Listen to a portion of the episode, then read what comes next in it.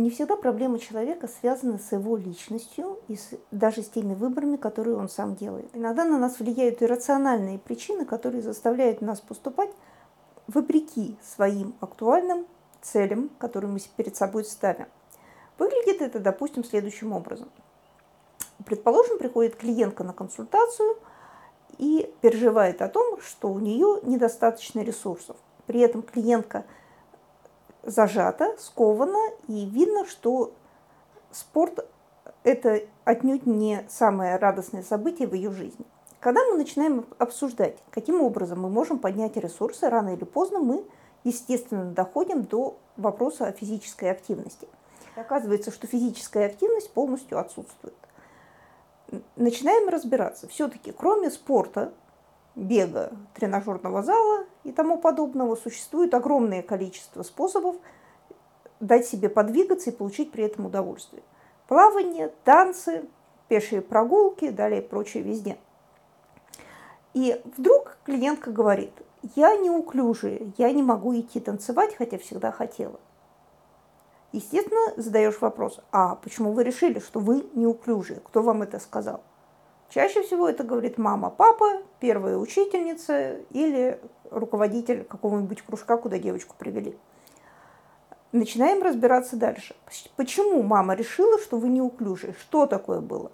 Может быть, был лишний вес, может быть, какие-то были проблемы со здоровьем. Нет, ничего такого не было.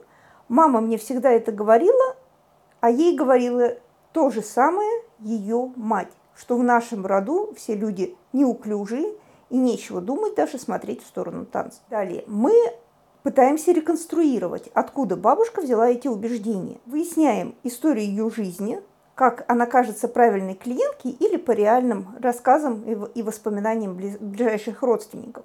И выясняется, что бабушка родилась в семье, где была одна комната на огромное количество людей, допустим, это была эвакуация, и были очень стесненные жизненные обстоятельства, и поэтому на холодный пол ребенка не выпускали, и он провел несколько лет жизни, находясь в своей кроватке с решетчатой стенкой естественно, ребенок недополучил возможности для того, чтобы активно двигаться и вырос с убеждением, что скованность – это штатно, нормально, что это правильно.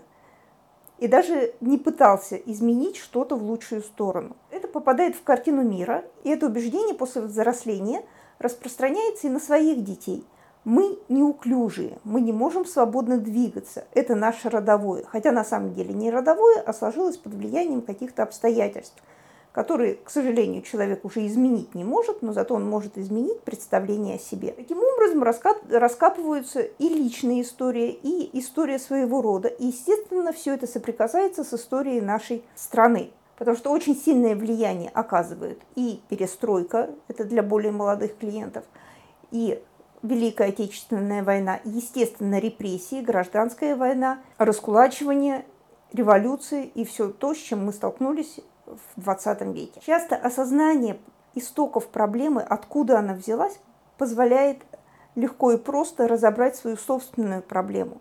Если ты понимаешь, что это неуклюжесть на самом деле не твоя черта, а тебе просто это внушили, и почему внушили?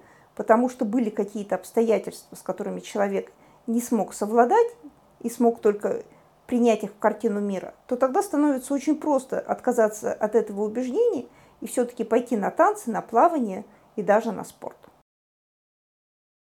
Когда человек исследует свою внутреннюю вселенную, он встречается с двумя типами информации. Первое – это личное бессознательное. То, что произошло в личном опыте на протяжении всей вашей жизни. Там могут быть какие-то очевидные вещи, и могут быть вещи, которые вы знали, но забыли. То есть, допустим, воспоминания из очень раннего детского периода или то, о чем ваши родственники умалчивали, но вы догадывались по фигурам умолчания, что что-то происходило в семье. Но кроме того, существует еще образ из коллективного бессознательного. Это то, что нам подарила человеческая цивилизация. И вот тут расшифровать образы, которые вы видите, не всегда так легко, как с личным опытом. Для расшифровки, естественно, проще всего обратиться к специалисту, но если нет такой возможности, то можно пользоваться, во-первых, словарями по мифологии. То есть э, искать словарь, искать словарную статью и думать, какие, есть ли у вас какие-то ассоциации с теми смыслами, которые там описаны. Кроме того, я сейчас часто рекомендую с удовольствием каталог Юрия Евгеньевича Березкина. Он называется «Тематическая классификация и распределение фольклорно-мифологических мотивов по ареалам». В этом каталоге собраны мифологические сюжеты. Э, славянский ареал там представлен не очень широко, но в принципе со славянскими сказками и мифами мы более-менее знакомы. А вот э, все остальные азиатские, американские сюжеты там представлены очень хорошо и очень хорошо классифицированы. Поэтому, если вы вдруг увидели во сне или э, при работе в гипногодических, гипнопопеческих состояниях какой-то необычный сюжет для вас, допустим, э, птичка с воздуха упала в океан, дорнула и вытащила в клювике кусочек земли, то можно посмотреть в этом тематическом каталоге и подумать, опираясь на изложенные мифологические сюжеты, что это могло бы значить для вашего личного мифа, для вашей личной картины мира. Когда клиенты приходят ко мне с запросом на разбор отношений с партнером, особенно если это какие-то повторяющиеся истории, допустим, о том, что каждый раз женщина попадает в отношения с зависимым мужчиной, я обычно сначала прошу заполнить ее мою анкету. Анкета небольшая, с некоторым количеством биографических данных, данных о своей проблеме, и самое главное, с блоком о том, какие отношения складывались в семье клиента – естественно, и девочки, и мальчики, без разницы, а также в семьях их родителей, их бабушек, дедушек, если такая информация есть. Для чего это нужно? Дело в том, что на отношения с партнером очень сильно влияют отношения с родителями. Если отношения были благополучные, то обычно все в порядке. Если с отношениями было что-то не так, то мы можем заподозрить, что там были какие-то э, ранние детские травмы. Что хочется сказать про зависимые отношения и кризис в таких парах? К сожалению, в последние годы, то ли в связи с экономической обстановкой, то ли в связи с пандемией, то ли еще с какими-то факторами, но расставание с зависимыми партнерами происходит очень бурно и часто с уголовным криминалом. Почему-то, особенно мужчины, очень тяжело отпускают своих партнеров, если они пытаются завершить отношения. Вы, безусловно, слышали все эти истории с Маргаритой Грачевой, которой перерубили руки, расчлененка в, в Петербурге в разнообразных количествах, недавний случай с такой же расчлененкой в паре в Москве и далее и прочее везде. К сожалению, мужчина зависимый обычно не умеет отвечать за свое эмоциональное состояние, и новость о том, что его партнерша хочет его оставить и уйти – неважно, к другому партнеру или жить самостоятельно, она приводит его к неистовству. И часто это заканчивается или побоем, или даже убийством. Поэтому, если вы находитесь в зависимых отношениях с партнером, чувствуете, что вы хотите отношения прекратить, и при этом у вас есть основания подозревать, что партнер может поднять на вас руку, вам надо сделать следующее. Во-первых, Некоторое время, пока вы создаете себе отходные пути, ни в коем случае нельзя провоцировать партнера громкими заявлениями о том, что вы будете от него уходить. Помолчите некоторое время, пока вы не найдете, куда съехать. Во-вторых, уже в это время следует запасти себе на бумаге телефоны кризисных служб, на случай, если вы вдруг останетесь без телефона, и собрать себе тревожный чемоданчик, в котором будут документы, ваш телефон, зарядка, минимальное количество белья и прочее, что вам может потребоваться. Это, так, такие же сумки собираются для детей, если, если вам придется эвакуироваться вместе с вашими детьми. И только когда вы уже готовы съезжать, и у вас есть какие-то пути отступления, вот только тогда вы объявляете партнеру, что вы уходите, и покидаете его жилье, в котором вы вместе живете. Все остальные бумажные, юридические дела на тему развода, раздела, раздела имущества, определения порядка, где будут проживать дети, алименты и все такое прочее, это вы будете решать уже оказавшись в безопасной обстановке, но ни в коем случае не на территории с зависимым партнером, который показал себя несколько более неуравновешенным, чем это было бы безопасно. Безусловно, при сопровождении психолога кризис в отношениях проходит намного проще, поэтому если есть возможность найти себе специалиста, неважно, платного или бесплатного, лишь бы вам было удобно к нему ходить, это будет вам большим подспорьем. И от этого не стоит отказываться, потому что он помогает вам и набраться ресурсов, и проговорить все неприятности, которые с вами случаются. И самое главное, не потеряться в кризисных отношениях, когда, э, может быть, партнер попытается вами манипулировать, навязывать вам чувство вины и удерживать вас в отношениях. Зависимые, несмотря на то, что они э, очень часто высказывают недовольство своим партнером, они крайне редко сами разрывают отношения и очень негативно относятся к тому, что партнер их покидает. Это для них болевая точка. Поэтому желательно уходить так, чтобы не было лишних рисков. Есть такое понятие, называется парентификация. Это когда дети удочеряют, усыновляют своих родителей. Это происходит очень часто и, безусловно, со стороны наблюдателю обычно не видно. Чаще всего это случается тогда, когда родители ребенка это взрослые, но незрелые люди. Они не умеют быть зрелыми, они не умеют нести ответственность за свои выборы, и им шкурно нужен тот, кто будет эту ответственность нести.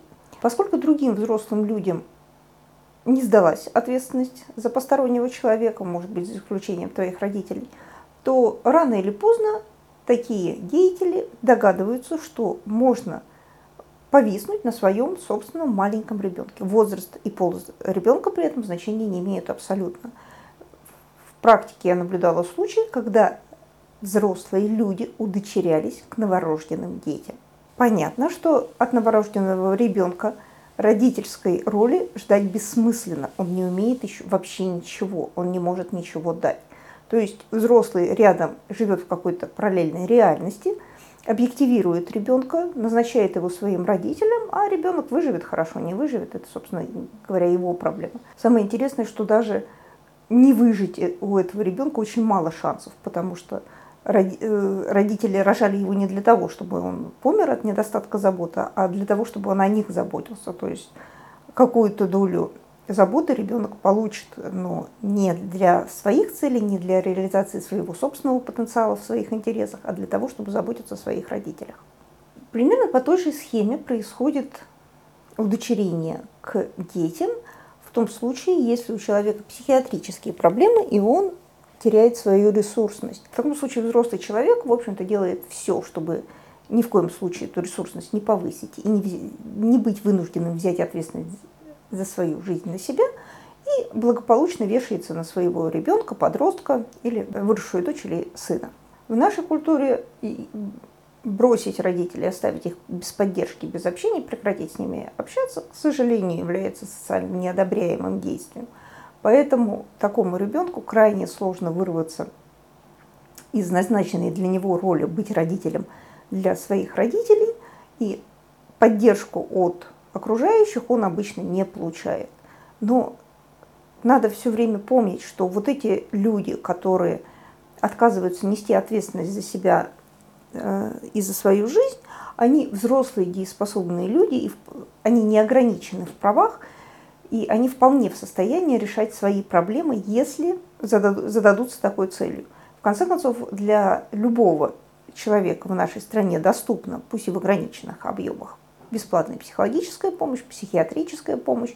Всегда можно попросить психиатра подобрать тебе такие таблетки, чтобы они не били по карману, чтобы это была достаточно бюджетная схема, и на этом каким-то образом вылезти в большую работоспособность, критичность, адекватность.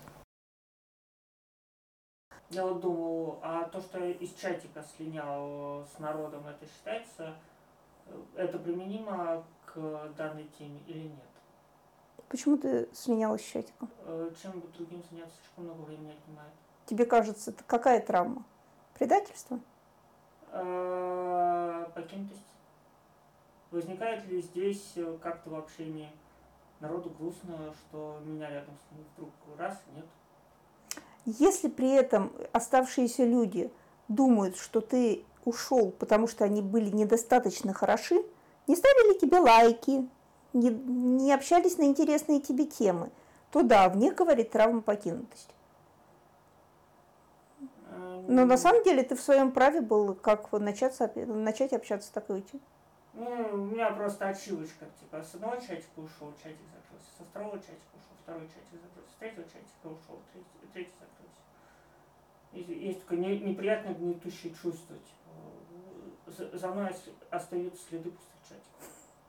Никто не мешает людям, если ты им ценен и дорог, спросить, а что, о чем тебе нравится говорить? Где тебе хочется быть? И позвать тебя в то место или в те обстоятельства, в ту компанию, где тебе будет интересно, и наслаждаться тем, что ты даешь. Никаких проблем. Ну, я так что. Ну, сложные размышления на эту большую тему. Я пока перевариваю.